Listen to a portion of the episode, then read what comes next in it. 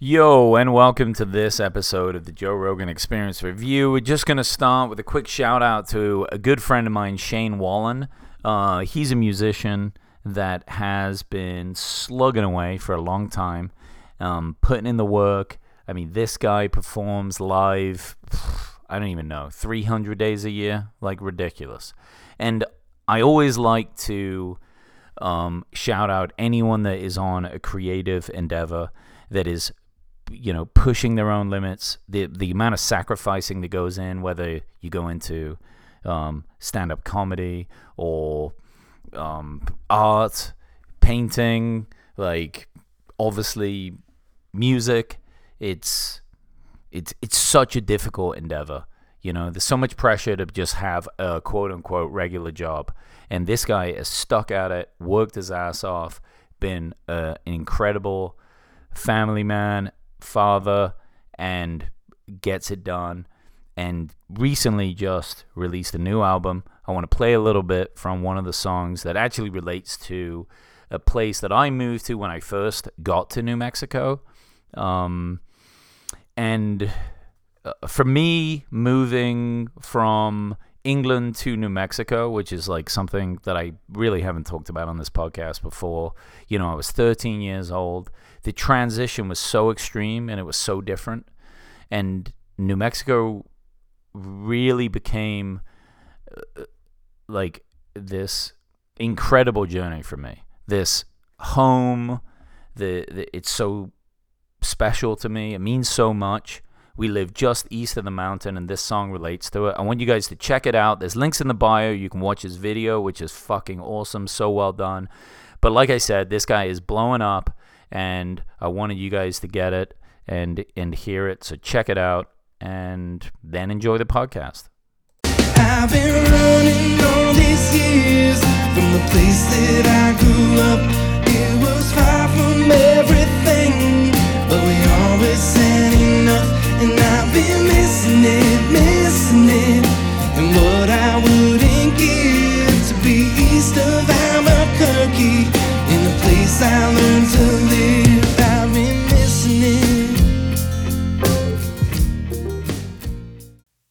You are listening to the Joe Rogan Experience Review Podcast. We find little nuggets, treasures, valuable pieces of gold in the Joe Rogan Experience Podcast and pass them on to you, perhaps expand a little bit. We are not associated with Joe Rogan in any way. Think of us as the Talking Dead to Joe's Walking Dead. You're listening to the Joe Rogan Experience Review. What a bizarre thing we've created. Now with your host, Adam Thorne Might either be the worst podcast or the best one of all time. One, go. Enjoy the show. Hey guys, and welcome to another episode of the Joe Rogan Experience Review. My name is Adam, joined as always by my co-host Todd, Todd Lee, the Toddmeister. Hmm, Todderson. What up, my friends? Oh, that's good. What's up, my listening Nice. amigos? Mm. Mm, what's cracking on your end, Todd? I know Uh, we just spoke for five minutes before we started this, but let's pretend that we hadn't and we're just connecting Well, now. let's say- saying hi. I my older brother was in town for three days, so you know I'm nursing like a three day hangover. It was great, but uh, my brother likes to drink. Best way to podcast I found. He likes to drink, and so we drank and met up with some old friends. Had some really good dinners. We I've basically just been eating and drinking for three days. It's been good. That's great. Lots know. of vegetarian food. Well, we only got into one fight about him being a vegan last night, and I told him I because I told him that cancer can't live in a keto diet, and he got fucking pissed off.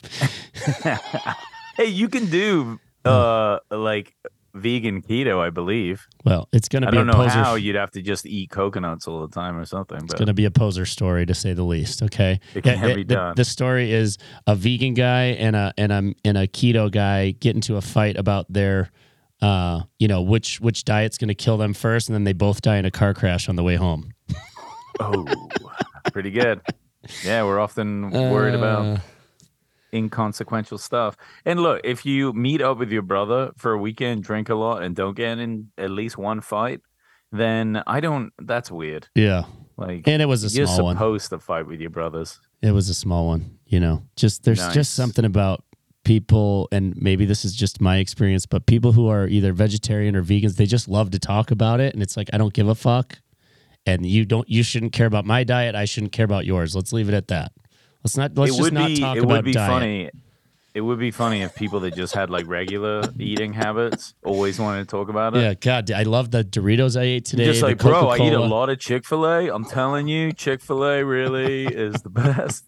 like, Ah, you know, to each their own, dude. Whatever. I can't God imagine being a vegan, but I'm glad it works for him and he he enjoys Mm. it. So, Godspeed. Godspeed. All right, what we got this week? We got Michael Easter, Yes, sir. Sean O'Malley, and Tim Welsh. I always forget Mm. that guy's name. And Mr. Sean, Joe- the other one. Joe List. And then Joe List, legendary comedian, um, very very funny, and um, you know, bit bit nerdy, which which There is you go. great. He kind of has like the Neal Brennan vibe. There you go. Love that. Love the Neal Brennan vibe. Yeah, Michael Easter has been on Rogan before. Um, fascinating dude. Like, imagine his life, like being able to just travel like that and write and explore and Mm. learn about people and like just like this pursuit of education that you get paid for Yeah. and investigate. Beauty of being a journalist, right? Yeah. Yeah. I mean, not every journalist gets to do it that way, but if you can get away with it, I mean, that's got to be one of the most interesting ways to live. I mean, just because your wealth of knowledge that you're going to have, like to Mm. move through your life, or your at least at least your perspective on things is so much more advanced than most people. You know, I wonder if he gets like really fucking bored talking to people most of the time. He's like, Uh, "You've don't done what so." with your life, Jesus." I don't think so. No. Well, there's my phone. Excuse me. We're going to decline that. I swear I had it on silent. Excuse me. it's because my computer's open. I was looking up Scarcity Brain, which is his new book. Okay. It looks great. Mm.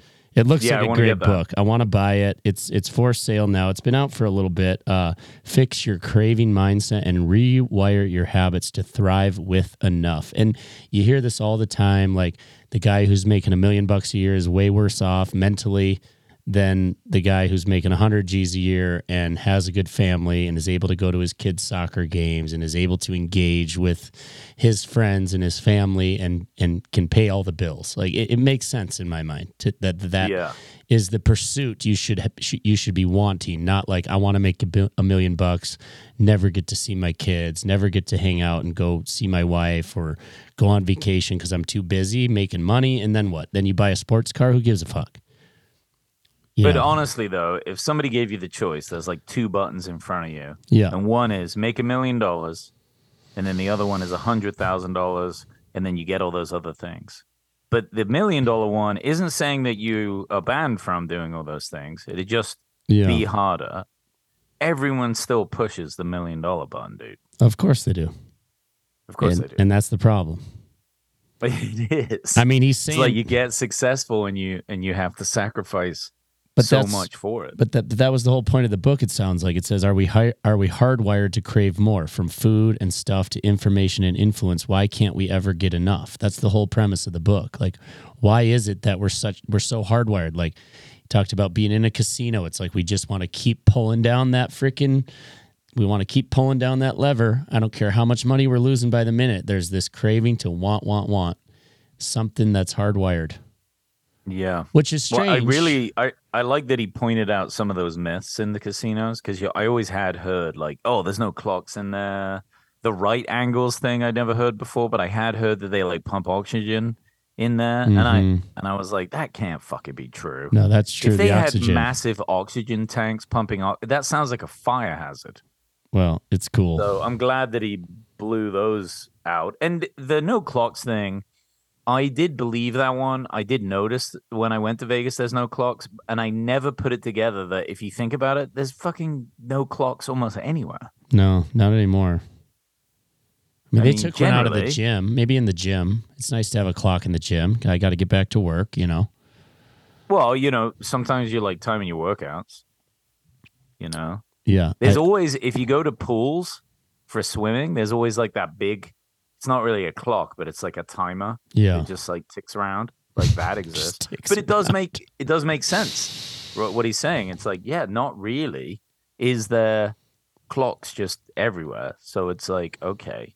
But but back to what he was saying about those machines, and I've experienced it. I don't I don't gamble. I'm not like a gambler. I don't care. I can go to a casino and just honestly just hang out. I'll just drink while people uh, gamble. I'm not really that into it. Maybe I'll throw a you know some money in the slots or whatever. Yeah. But it is interesting. I can't remember the term that he used for Repeat searching. um, Repeat searching. Is that the one? no, no, no. It was like some kind of winning, but near oh, wins. Oh, oh, oh, yeah, yeah. Near wins or half it half near wins. losses, half losses. Yeah. yeah, yeah. yeah. And basically, what he was saying that was is, and I love that is like you'll put a dollar in, you spin, and it costs a dollar, but you it still lines up and goes ching ching, and then you get fifty cents. right. Really, all that happened is you lost fifty cents, right. but you do kind of feel like you won something. Yeah, it's a half win. Yeah, you almost win. You know, you see the three cherries, and the third cherry is just a little bit out of frame. You're like, God damn it, I was so close. And then you end up spending another three grand on the stupid slot machine Yeah. because you were so it- close. Or it does actually give you three of something, but it has like um, like less value than the bet, Yeah. and it still yeah, kind of makes yeah. you feel like you got somewhere. You get a bunch of pennies, so you're psyched. and that you know the, you're tricking the human reward system and what was interesting to me about that that conversation this is right towards the beginning of the podcast but the uh the the fact that animals will spend the least amount of energy on the most amount of food i mean that is so we so did not keep that in our dna because you know we, we're to spend a lot more time getting food. I mean maybe with fast food it's a little bit different but you know what i'm saying? Like we cook our food. We spend time cooking it. I think a lot of cooks and and chefs obviously you know we spend a lot of time in the kitchen. We prepare it. We have to shop for it. It's a whole different story rather than some bear like eating a shit ton of berries while he's just sitting on his ass you know he's going to spend the least amount of time to get the most amount of food he's going to go to the spot what they say that bears are now running towards gunfire because they know that something has just been killed and they might be able to steal it yeah, that's genius move. yeah they're getting smart yogi's getting smart move. it's not your Well, they, average bear dude, they're already super smart. They sit at the end of the river when the salmon are coming up, true, true. and then they the, those stupid salmon just jump straight into these giant killers' mouths. yeah yeah That's a good time for bears. or bringing up the rat thing again the rat park when once they have a ton of toys and stuff you know is that Mhm. could could that happen with uh socially you know nowadays with somebody who's maybe addicted to heroin could you could you have that available to someone but then if you have you know a, a community and a place for them to play or or be on a sports team or whatever it may be instead of taking the heroin every day maybe they would you know try to interact socially with other people because it's there's more of a of, of a reward there but if you're depressed you're going to keep going to the cocaine water Yeah, I think they've shown that though. Yeah. I mean, if you give an addict a real purpose, a sense of community, Mhm. something like give him value, you know, make him feel like he's useful, or her, or they, them, or whatever it is. nice Like they, you know, it, it with with any like real s- sense of purpose, something that you believe in, and some encouragement. I mean, we crave that way more than Right. even the super addictive nature of some of these drugs. I get it, but I also don't understand. If I was the rat and I had the park and the cocaine water, I'd be doing both. I'd be p- partying with my friends and drinking the cocaine water. You know, I wouldn't just go back to the water until I had maybe a little bit too much of the coke water. I'm like, I'm real thirsty. I can't feel my face. Yeah, but you'd be that rat that like the other rats and the other rat parents are like, you know what? Look, Shouldn't hang out with there's that always rat." one guy. You, you're just gonna have to like chill out there. You're like the rat coming up with business ideas. Okay, well, I'd be right there ratting it up with you, bub. Okay, okay, we'd be we'd be licking the cocaine drip together. Yeah, cocaine water sounds pretty interesting. Mm, sounds like a real numb numb mouth, numb numb uh, esophagus. Yeah, but what a Uh. fascinating study that really is that they, you know, that they weren't killing themselves. Right. So even when they were using it, like usually a lot less, some of them still used it, and it was just like it maybe just added a bit to their lives, but they weren't relying on it. It wasn't their only source of of like enjoyment. There but it is you again. know, this is what happens with these addicts. It's like, you know, same thing with the gambling, man. People will. They, I heard an interesting thing once. They didn't really touch on it in here, but but um, that like part of the thrill of gambling is the losing Maybe in a way. It's like they don't want it. They don't think that they want it, but they often go until it Hmm. like it's almost like they're like wanting it to crash them. I don't know. I don't know. But what I did uh, relate to is they talked about this woman. I can't remember the study, but she was she ended up getting fired. She was working remotely, but then her boss was able to see how much she was clicking, you know, and using her computer throughout the day. Yeah, even though yeah. she hit all of the deadlines, she hit all of the, you know, quotas and the the stuff that she was asked to do, but then yet still got fired because she wasn't on her computer enough, wasn't on her email enough. And it just reminded me of like office space where most of the time people are fucking off all day. They're pretending to work, but they're probably listening to Rogan. They're probably, you know, on their phone half the time, you know, playing solitaire, who knows what. But they're sitting mm-hmm. there and clicking and pecking and clicking. And if you were to see that in some sort of algorithm, like, oh, Johnny is clicking on his computer all day, he must be doing good. And then you look at his performance and it just sucks. But he's on his computer all day. Yeah. I mean, look, maybe maybe that was like an unusual case. I know that's happening to a lot of people where potentially they're being monitored for their overall movement, you know, of mouse and keyboard or whatever. But, you know, maybe most companies aren't really that bothered or that strict. And I was wondering after that was said on the show, I wonder if people that are at home that have that responsibility and now worried about it and overdoing it because of this one case. I mean, I know. So our buddy Sean, mutual friend Sean, his wife had a remote job Mhm. and she knew they could monitor movement of mice and things like that. And you know, she was a great worker anyway, but she was always making sure she was in there, like anxiously Mm. you know so Yeah, she works. really planned for it and uh, you know honestly when i heard that she was doing it i even said to her i think like don't like don't worry about it that you work at home they expect you to do other things but, But they're obviously tracking that was you. not great advice They're tracking you. Yeah she could have been fired she was right to worry sounds like Well, that's it is. nuts dude don't do, try not to have a job like that unless you love it and you don't mind sitting there but what happens if you have like really bad diarrhea one day Mm. and you just gotta keep pooping You gotta You know, bring your what are you phone going to in. take your mouse in there with you? You got to bring your phone in there and start pecking and clicking on your phone. Uh, the placebo effect thing is is an interesting one with the wine, the wine sales. That that whole movie of uh, sour grapes, sour grapes. That's Mm-hmm. what it called. That's what it's called. Uh, I I have watched that movie and it's incredible. This you know how much money this dude made. I mean, what a freaking scam artist. It doesn't even really upset me that much because he's selling like two hundred thousand dollar bottles of wine to the Koch brothers that he claims were like Thomas Jefferson's wine bottles. Like, what a bunch of morons thinking that was true. so I'm kind of I'm kind of rooting for this guy a little bit, but only when he's selling to people like the Koch brothers. But that is essentially how he got busted in the long run because they got so pissed off about it.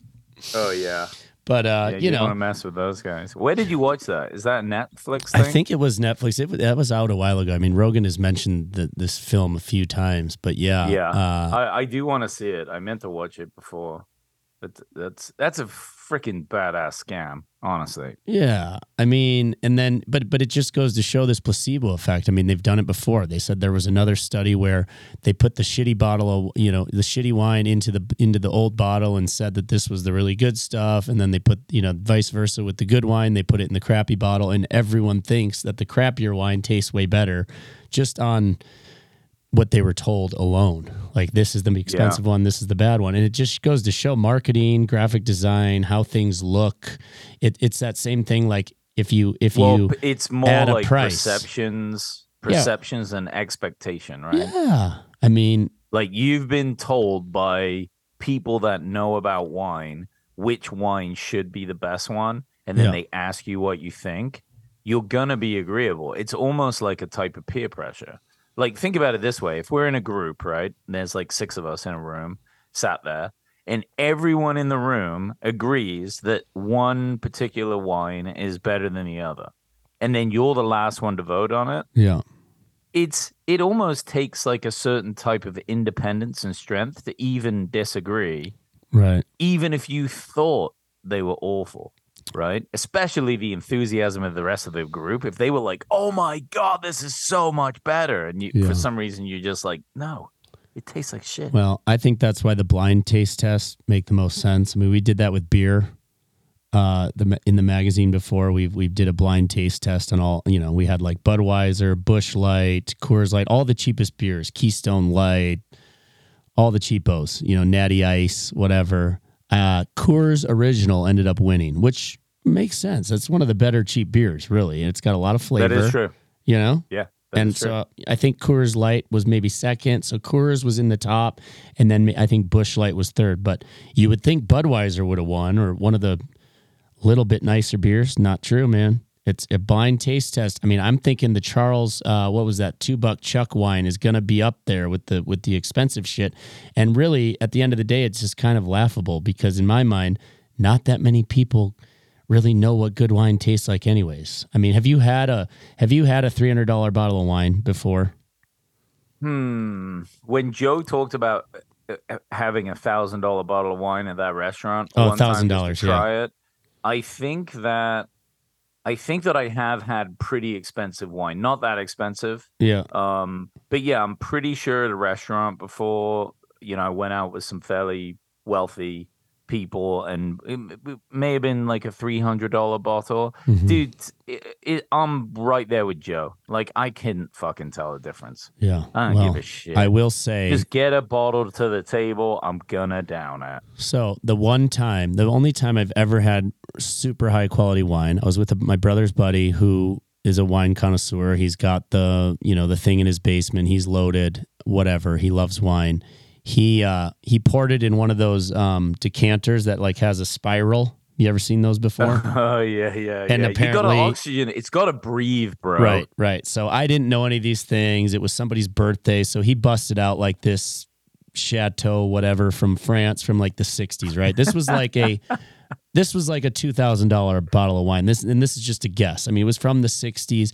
The color of it alone was like this crazy Deep. deep kind of uh, light grape grape kind of flavor or color and anyway I, I- don't know what I'm talking about because I'm not a wine guy, but when I tasted that wine, I go, holy shit, that's what good wine tastes like. And then that was when I realized, okay, I know nothing about wine, but holy shit, was that an amazing flavor. Like that made me like wine. And I'm not a wine person. Now, That's interesting. again, uh, that was the only time I've ever experienced that. I will say that whether I spend eight bucks on a bottle of wine or 20, I'm not going to know the difference. I'm going to go with the cheap stuff, you know, and I'm not going to know the difference. But man, when I had that, that bottle from like the 60s in France and he was telling me what how amazing it was and I tried it it was a huge difference uh so maybe maybe uh that's where you really start you know the nuances of of what a grape tastes like after how many years sitting in a bottle you, Yeah. know once you get into it i could see how that could be a thing but i've also i've also had like pappy van winkle's uh you know whiskey before in the past and i couldn't tell the difference between that or buffalo trace in a blind taste test and those shots were like a hundred bucks a pop so Yeah. uh, you know, maybe wine's a different thing, but I'm going to stick with cheap beer and cheap whiskey. Dude, there was a uh, hotel in Beverly Hills I went to. I think it's the Beverly Hills Hotel, actually. They have uh, Chateau Marmont. 72, I believe. Okay. Okay. I, I think it's that old. $10,000 a shot. Come on. That's real. That's just a silly like ego Yeah, thing. That's it up. just an ego they've thing. only they've only ever sold two shots. And the whole bottle is just that. No, maybe not a 72. Maybe it's a 42. I don't know what. It was like unusual, but Give yeah, the- give I mean, I Gs can't imagine that would be that good. I just googled this. Wine tastes better with age because of complex chemical reactions occurring among the sugars, acids, and substances There you go. known as uh, phenolic compounds. There you in go. time, these compound reactions can affect the taste of wine in a way that gives it a pleasant flavor. Pretty I cool. wonder though, there's got to be a cutoff.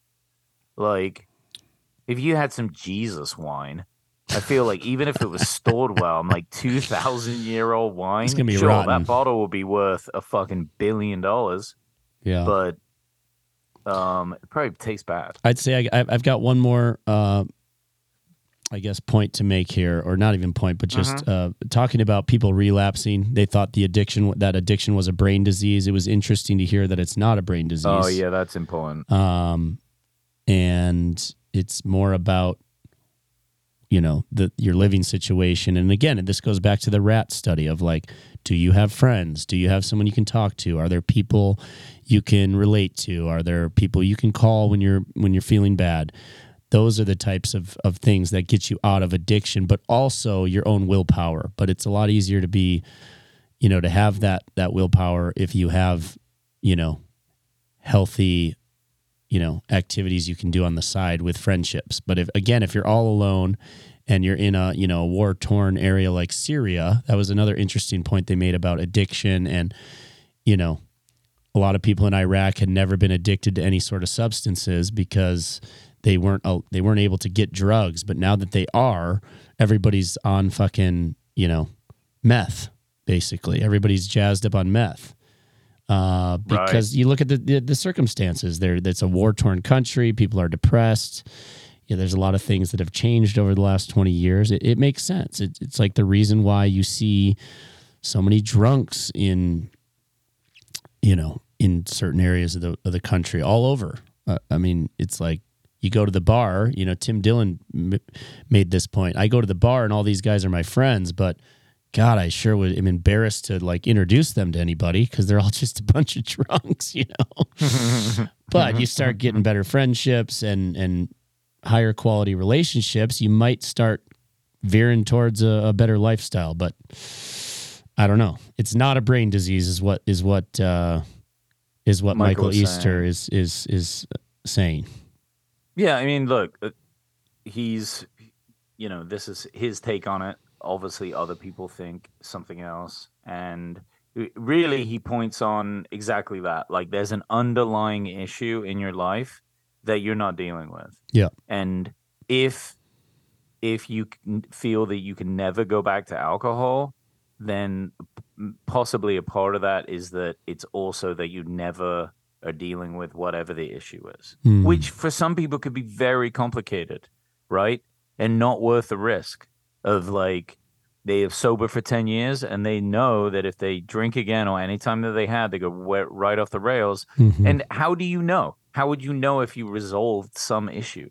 Like it's very difficult to know unless your life is significantly different. It's difficult to know, but I think it. I think. It, I think it's nowhere. Di- not much different than, you know, if you sit around all day and you're not making progress, even if you don't drink at all, you're going to be depressed, and that depression maybe le- might lead to other mental illness, right? Or or body aches, or you know, uh, autoimmune diseases that no one knows where they come from. Even though if you talk to uh, Gabor Mate, it's all about past traumas that you're not that you haven't dealt with. So I think it's in my mind, it's very similar to that. Like, what is this trauma you're not dealing with? Instead, you're just drinking it away, drinking it away, drinking it away. It's a solution, solution based. It makes me feel better. The well, the big thing is it often doesn't with alcoholics though, especially people that destroy their life. You, Hmm. I think what what mainly they get out of it is that they get to feel like that there may be a period of euphoria at the beginning, you know, where it like disconnects them from their underlying worries because it's like, oh, thank God I'm not really feeling it or thinking about it. But then they get nasty or violent or Yeah. destructive, upset, angry, dep- even more depressed. It is a, depress- a depressing. depressant. Yeah. But then they're so drunk they forget the whole thing, yeah. and then they go to sleep, and it's like they they just got to like delete a part of their day. I often wonder, what about people that are like pretty fucking euphoric when they drink, and they have a good time, and they're fun around everyone, and people actually enjoy them more when they are drinking, Hmm. and who knows, maybe they don't even get hangovers, and they're just having like a blast all the time. That sounds like you. It's like that might be a disease. That's you. It could be a disease though. Yeah. Huh? Like it's like tricking you into doing it. Think about it. It's like Could loving be. cake. Could be. It's like it makes you want to do it, and it's like imagine if you could just eat cake all day, but for some reason you got you just felt okay. You Well, I don't. I don't like cake. I don't like cake, but Neither I- do It I. I would be just giving you an scary if I did not get hungover. I would. I would constantly drink. You think that that would do it for you? I would constantly drink if I didn't get hungover. Like, think about it. the only time I get depressed after drinking is when I'm so hungover and I have to deal with my three year old. I'm like, oh my god, why did I do this to myself again and again? But when I'm drinking, it's I'm having a blast. It's fun. It's not like I'm blacking might- out. I'm just having a good time. But I mean, that's time. not the only reason, right? Like you might run out of money. yeah, It's like expensive to keep buying booze all the time. true. But it's a write off. You know. it's a business expense. Yeah, TNA. Yeah, it is interesting. TNA, travel and entertainment, T and E, T and E. So Let's yeah, I- jump over to uh anyway, like to finish up, Michael Easter, great guy, super interesting, very smart, worth a listen. Um yeah, I, and I like to read his new book. Yeah. I almost said I recommend it, but I have not read it, so I cannot recommend Well, it. I that- recommend him. That's my favorite one of the recommend week. We're at 28 minutes. We went long with that. That was my bad. Uh, but yeah, No Are- worries, we go it's fine. We going Joe List? Or we going? Uh, are we going? Yeah, let's do Sean O'Malley. Okay. I want to I want to just jump through some of this, and we can we can cover some of this pretty quick. So he's the new champ of the UFC. He's from Montana, That's so we right. should talk about it. Great Falls, Um, right? Great Falls. Yeah. Yep. And uh, went back recently to the I don't know the name of the teams. What are they? Bobcats or Bozeman, right? What's the other one? Uh, Grizz. Yeah, he I think he's a Grizz guy. Okay. So he went to their team and waved the flag and was That's a tight. super celeb and good for him, man. Imagine how that feels. it's great. And how cool is it for the people of Bozeman to have that? It's not like all that many celebrities. Well, Well, a lot of celebrities go there, but they go straight to Big Sky to their fancy houses and don't hang out with anyone. But you know, it's not like they're just touring the small towns around. So that was probably super cool for them. Um, he's been since the Contender series. He's been a character, man. He's really cool. I like his style. Um, he's like a, a soft speaker. You know, he doesn't seem brutish. Like nobody could persuade me he was ever a bully No. or a douchebag or he's just a cool dude. He reminds me more of a fucking skateboarder or somebody that does really cool artwork hmm than than someone that can literally knock out everybody in the world Yeah. in his weight class. I would agree. And what what's his weight class? 150. I mean, he's a bantamweight, right? He's a small guy. He's light.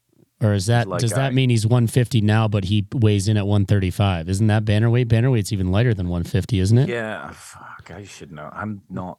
And that's a very weight competitive classes. weight class. That is an extremely competitive weight class.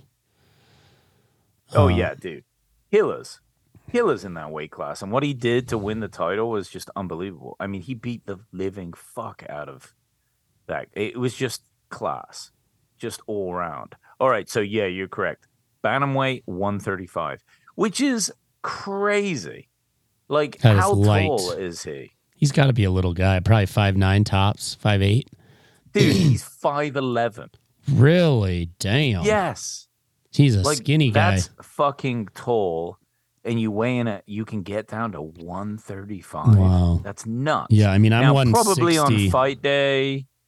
Um, I would imagine. My guess would be like one fifty. I'm pretty sure they can get it up pretty high in a day. I don't really know how. Well, he was that. he was saying after he had diarrhea for 10 days, he got down to like 155. So I would imagine he's around 150, 155 normally, especially at 5'11, dude. And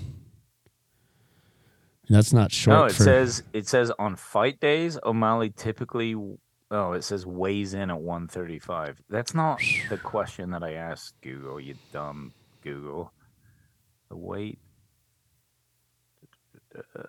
Uh, it's not really saying. Well, he definitely weighs more than the. He he says he walks around a 155. Yeah. There you So. I don't know if he could quite get back up to that, but even that 155 is so thin for someone that tall. It Mm. really is. Mhm. And you know, and to think about it, right? I weigh 210. I cannot generate probably anywhere as much power as he can when he strikes. And that just is so nuts to think about. right? Plus, obviously, his precision, speed, timing, skill. Like, there's just so many levels, dude. It's very, very cool. But I, I like fighters like this, and because I always like those unusual characters. Like, I think everyone in their mind has an idea of what a fighter is, how they behave, you know, what their attitude should be, and then you see that you get these like very intelligent, thoughtful, peaceful guys that are like introspective, and they maybe even have like uh, meditation practices of their own. They're just they're not what people think, Mhm. and that's something that the the UFC has really highlighted, which which is pretty beautiful. I also like that he wants to do ayahuasca and DMT, but he doesn't want to yet Not yet. because it's it kind of makes sense, right? Imagine if it was such a profound experience that it like took away from his fighting somehow. Yeah, I could see how. You, excuse me. I could see how you'd be a little bit nervous about about doing that, especially if you're at the top of your game like he is. Absolutely. Yeah, You you, don't start screw doing it up. mushrooms and you just want to hug everybody, and then it's like this is not, yeah, it's Uh, not going to work. yeah, good. I, I recommend it. I recommend that Sean, you wait till after you're fighting. That's a good. That's a smart move, and then and then delve in, and then do a bunch of testosterone and get it really big because USADA won't be after you. There you go. I was uh, I Uh-huh. was interested in. I, I didn't realize Deion Sanders. I mean, I you know when I was younger, I followed football because my my grandfather had season tickets to the Lions, and that's when Barry Sanders used to play, and Deion Sanders is in that same era. Era. Um, Mm-hmm. He tried to kill himself, man, after he didn't win the the uh, championship, the Super Bowl. wild. And uh, I had no idea. And then you know the comedian that Joe was talking about, who offed himself in the bathtub. I mean, I, I think this kind of goes along with what they were talking about um, in the in the prior um podcast with uh, with what's his name with uh, excuse me who were we just talking about? Jeez uh, with michael, Michael. easter of just how you get into these you know mind games with yourself. And if you're really if you're really an amazing comedian you're there's a lot of addicts in that world right? There's just like something about that that uh, feeling you get when you make someone laugh. It's that it's that adrenaline. It's that same thing as if you when you win uh, when you're gambling. Uh, and it gets talked about a lot but it's it's just like with when people get to these high levels of sport. And then you know just like last week the you, you, the guy who got addicted to pills the uh, the guy who was uh, the wrestler the WWE guy that was just on last week same thing. He had never Yep. done pills but he's at the top of his game for so many years. Then he gets into a car accident and then all of a sudden you can't work out anymore. You can't be a wrestler anymore.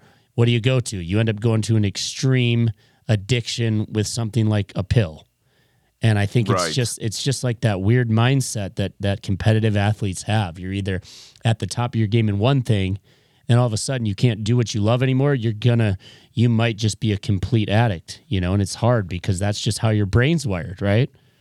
Yeah, that's a little different. I think with like Kurt Angle as a wrestler, he just was in a lot of pain, and Yeah. doctors told him to take it, and it felt good, and he just continued taking it. Right. Yeah. but you there is something to what you're saying i mean you with these athletes i mean you know that one in particular he's such an extreme winner he played two sports i mean he's he's a different You're talking about Deion?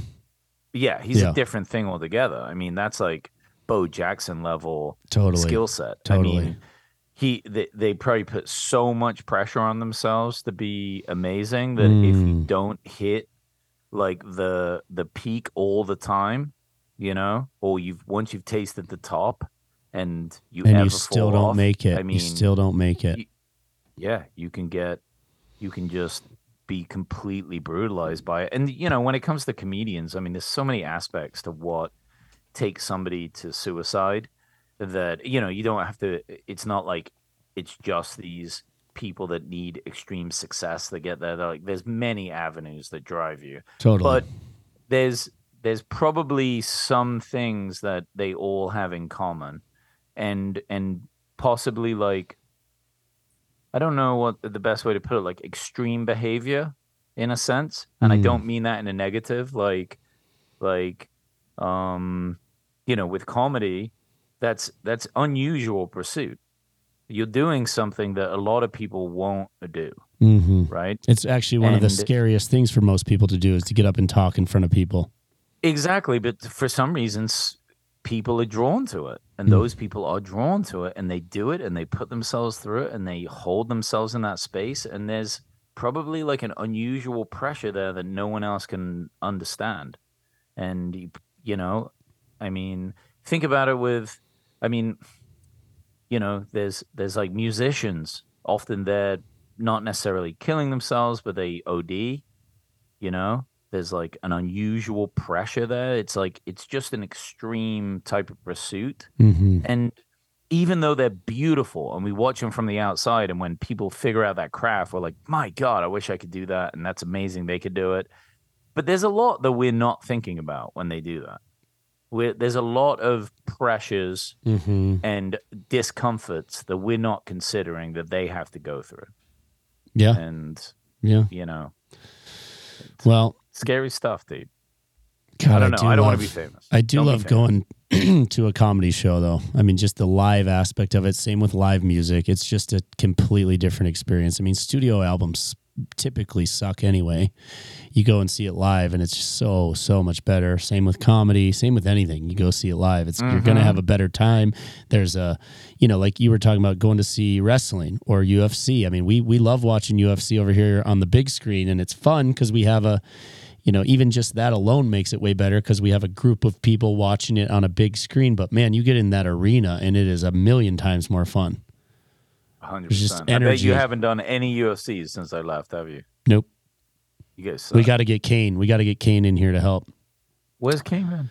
Get it. He's been he was on We vacation. used to, folks. We used to do great events at the studio, and then I left, oh yeah. moved to Knoxville, Oh. and now it's just they're just waiting for snowboard videos. Whatever. All right, let's get on to Joe List here, buddy boy. Good old Joe. Good old Joe. So Joe's been around forever. He's he's an OG in the comedy world. Um and very funny guy. Great take on things. He's he's interesting because he's kind of one of those comedians that like obviously he makes a living and and does fine with it, but like really hasn't blown up like gone into the to the top group of comedians hmm you know and there, there's a lot of those guys too which are and you know what's unusual about it is they're equally as funny it's not like they don't have the skills there but for some reason there's something that doesn't resonate Mm. often it's maybe the social media presence or Yeah, could um, be. Could be. things like that but you know Well, or maybe um, he's just okay with not making a million do- bucks. He's making maybe he's making a couple hundred thousand a year, and he's you know hanging out with his family. I wish they would have talked about that more because maybe he's one of those guys who does his craft. He loves it. He you know has a good wife and uh, whatever. Uh, I don't know if he has kids. Does he have kids? He didn't talk about that. no Um, but you know what I'm saying. Hey, I mean, Like, maybe, just but okay. listen, I they all want to be they want to be selling out stadiums, dude. of course, sure. of course. They all want to get to that point. They all want to put horns on their dick and, you know, modified pig hearts and uh Oh yeah, what was he talking about? So he went on uh, your mama's house with Tom Segura, and he had to watch a bunch of really fucked up videos on did, YouTube. And I guess lunatic. I guess Joe has never seen those, and he was completely freaked out. the bumps on the know what to head. The bumps on the head thing, that's a thing. It's like you put little Mm-hmm. BBs in your skull to make bumps on your head. It's so weird. Well, people like to change the way they look to look like lizards and stuff. I just don't get it. These people have some traumatic childhood. Something's going on there. Wouldn't it be weird if they didn't? Though they were completely Hmm. Yeah. normal and just like bored and loved Maybe. looking like a lizard. Maybe. They So yeah, watched they, Godzilla once and were like, "I'm in. Let's do this. Change me." Well, th- this one was all over the place. I've got a lot of random notes here. Uh, you know, the Dark Side of the Moon and Wizard of Oz. I am a firm believer that that is real. It works, seems to work. Maybe it's all in my head, but it sure seems to work. I did that in high school. I'm gonna have to do it again. I wanted to talk about that because I I'm suspicious. yeah, well, like- Roger Waters, remember he said that has nothing to do with them. They did not plan that. It wasn't a thing. Well, uh, look at it this way, right? Number one, the album they made was world famous. Oh, the best. Like it's it's almost as famous as that fucking movie. Absolutely. So to make make an album that's that good, and ultimately when you make an album, your primary concern is to make people love it so much so that they all buy it and blah blah blah. And they so did. to think that they also were so good that they somehow matched it to that movie in order to put the I mean the planning that would go into that would be Yeah. unfucking believable. Yeah, I mean, there's is just it no way. impossible? Maybe not. Maybe you have all the songs and they're that good, and then they're like, you know what? We just put in these like slow, weird instrumental bits and Mhm. sound effects, hmm and we just line it up with the movie, and then start It's the doable. songs. And I mean, I guess it could be done, but this is like, like when did they record that? Seventies. Yeah. I mean, that's kind of a pain in the ass editing job back then, for sure. Well, the other strange thing is, and I this is I don't know if other people have tried it with Fantasia, but you can do the same thing with Fantasia and it's just as cool. I mean, I think really when you're high watching these things together, you just create these patterns in your head. You're like, oh that yeah, that was perfect. That was perfect. You yeah, do like the anything. more mushrooms you do, it's Yeah. like you play you play like a Britney Spears first album, and it's like Yeah. I can't believe it. It I mean, matches. Exactly. I mean, you could you could play any instrumental, you know, Mozart to any one of those movies, and whether it's Fantasia or Wizard of Oz, and it's things are going to line up in your head, and you're going to think it's the most incredible thing ever because you're probably on hallucinogens. That's there, there's something to that. But And it's it- you know, great. also to Joe's point, it's like maybe sometimes the universe just throws out a fucking Easter egg and goes, "Good luck, enjoy it." Love that. I mean, love that. it's possible. I want. I'm gonna do it again soon. I think and sit and watch it. Love that. I mean, I'd rather do it that. I mean, I don't know. I I think if I just watched the actual Wizard of Oz with the regular sound, it wouldn't be as interesting. Yeah. just putting on Dark Side. No, I the- mean- I mean, Dark Side's just a way better album, and it seems to line up like with the ticking away, the the moments that make up a dull day, and like how she's turning her head at the same time. It does seem to line up rather strangely, in a very Mm-hmm. cool way. Uh, could be coincidence. We'll never know because Roger Roger said he didn't do it. I mean, if I was Roger and we did do that, I'd I'd keep it a mystery. If I was Roger Waters, I'd say, no, Yeah, we yeah. never did that. Nah. Yeah, Keep- yeah.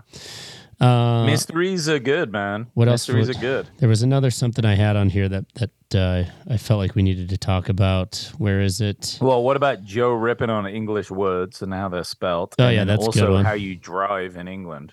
La, And labor. he's like, "Why are you driving on that side of the road, guys? I understand. I get it. Okay, It's silly. too many U's in our too many U's in our words. You know, I think ultimately it was just so we could all win at Scrabble. There you go. I don't know. Use are tough to get it rid of. Well, what about the, uh, you know, we we talk about this a lot. AI becoming sentient. You know, us merging with them. Uh, you know, Joe is a positive guy. He seems to think we're moving in a better direction. Right? It's like it's better for us to talk about pronouns than it is for us to talk about being super racist. You know what I mean? Be better to be inclusive than exclusive. Obviously, you know, there's things like that happening. Um, was he? Did he talk about Gavin Newsom in this one, or was that with was that with the prior? Uh, was that with Michael Easter? Because I, I wanted to bring that up if I hadn't already about him saying that you know what Gavin Newsom is is doing an okay job. I, I feel like Joe's. No, that was with Michael. Oh, that was with Michael, but I, I Yeah, felt but he made the point with Michael that he he's often been thinking about the podcast in terms of, you know, do I need to disparage like do I need to focus on any disparaging things about people Yeah. or should I just focus on the positive stuff? Love that. Because he's got so big that and it, look, people could say, "Oh, you're selling out, dude. You got to stick to your shit." Look, yes, there's that element too, right? But I mean, the pushback that you get from certain lunatics when you speak out about an individual or a movement such as COVID, it's like, well, you know, his show was never really designed to be this like controversial show. It was supposed to be silly, Right. mostly uplifting, and really enjoyable. and funny, right? Yeah. Yeah. I mean, I mean, think of how high they used to get before the show. Him and Exactly. Redman or Redban. Yeah. Yeah. So so I kind of like what he said. Uh, no, I like it a lot. I don't kind I of. do I, too. like it. I love it. I think it, it's so easy to go down that rabbit hole, and people have made whole podcast careers from like being very, I guess, negative, or Controversial. controversial Yeah. about subjects, and people are on board. But you know, does it benefit their lives ultimately, or does it just cause them a lot of stress? And realistically, for Joe, he can interview whoever he wants. So he could just choose, and maybe should, and maybe that's like this Let's get next Gavin on chapter there. of his Let's get. Gavin on there. Maybe it's good for him. Yeah, maybe he could just try and understand where this guy's coming from. Well, You I appreciated it. You know, it's uh, it's it's the open-minded, right thing to do. And again, you can have disagreements, but hey, the, I'm sure the guy's doing plenty of good stuff too. And I, I it was uh, it made me feel good to hear that, right? Because I know nothing about Gavin Newsom really, other than the shit talking Joe's done in the past, and and you because you used to live in California. I know nothing about the guy other than he probably went a little too hard with COVID, but maybe the guy was just trying to be do the right thing. He didn't know. I'll, I'll tell you what, I had no problem with him, and I don't remember anyone having a problem with him before COVID. So Right, it right. might be unfair. right. It might just be unfair that he was faced with like a fucking crazy give the guy a situation and break. he was fucked. Let's give the guy a break. And I, and I think that's what Joe is is really discussing in this because you know it, it probably it came from and this is something Joe talked about the fact that um you know Gavin Newsom recently said that he's worried that his son is listening to Rogan Yep. and you know that probably made Rogan sit back and think oh well you know not that his opinion is that important to Rogan but it's just like oh i'm start like i'm clearly being perceived in this way and that's not my intention. I'm Right. not trying to be this guy that just upsets people all the time. And w- you know what battles am i willing to face? Like i think at the end of the day if he just has guests on that are you know proclaiming to be experts in whatever field that they say they're in and when they start talking, if some things don't line up, he challenges them on the pod, which he usually does in a very kind way. He's never like mean, and, and he just he calls them out, but like, or makes them, you know, explain their point again Yeah. with a little bit of questioning. And you know, he's not like a gotcha guy. He's not like, oh yeah, I've come in here to like make you look like a dick. He doesn't do that. But like, really, that is the ultimate kind of conflict that he needs to have on these podcasts. Well, and I would, I would, I would add to that. I would, I would like to see more challenges from. You've got guys like Alex Berenson, who I seem to agree with a lot of what he's saying, but I don't know enough about what he's saying to know if it's true or not. Like all the mRNA stuff, because I hear other things that mRNA. I mean, they just won the Nobel Prize for the mRNA vaccination. So I would like to see that side of things. If I'm gonna, if I'm gonna be a little bit more subjective or, or, you know, wanting more out of out of what Rogan's bringing to the table, I want to see both sides of everything more more often than not. Yeah. Um I think that that Rogan has always been that way too. And and you know, maybe maybe there is like an unusual bias that he took on probably unintentionally Mm-hmm. during the COVID thing like many people. Yeah, and and now we have to reset like reset your thinking you know i there's so many people that i know that have like lost good friends because of disagreements politically over, Over the COVID. COVID. stuff yeah, yeah. and it's like guys in 40 years you know or 50 or 60 or whenever you're like close to your death you like all you'll do is miss how close you could have been to this person Yeah. Oh, I set a timer and it Yeah. started beeping. Sorry. Um, but yeah, all you'll do is just be like, no, the friendship with this person was way more important than whatever this is. I Love think of that. that. We wrap that up. We call it a day. Call it a day, and, baby. Um, love that. Thank you, uh, guys, as always, for listening to us. We appreciate you, Todd. You're the best, and we will talk to you folks next week. All right, guys. Cheers. Peace.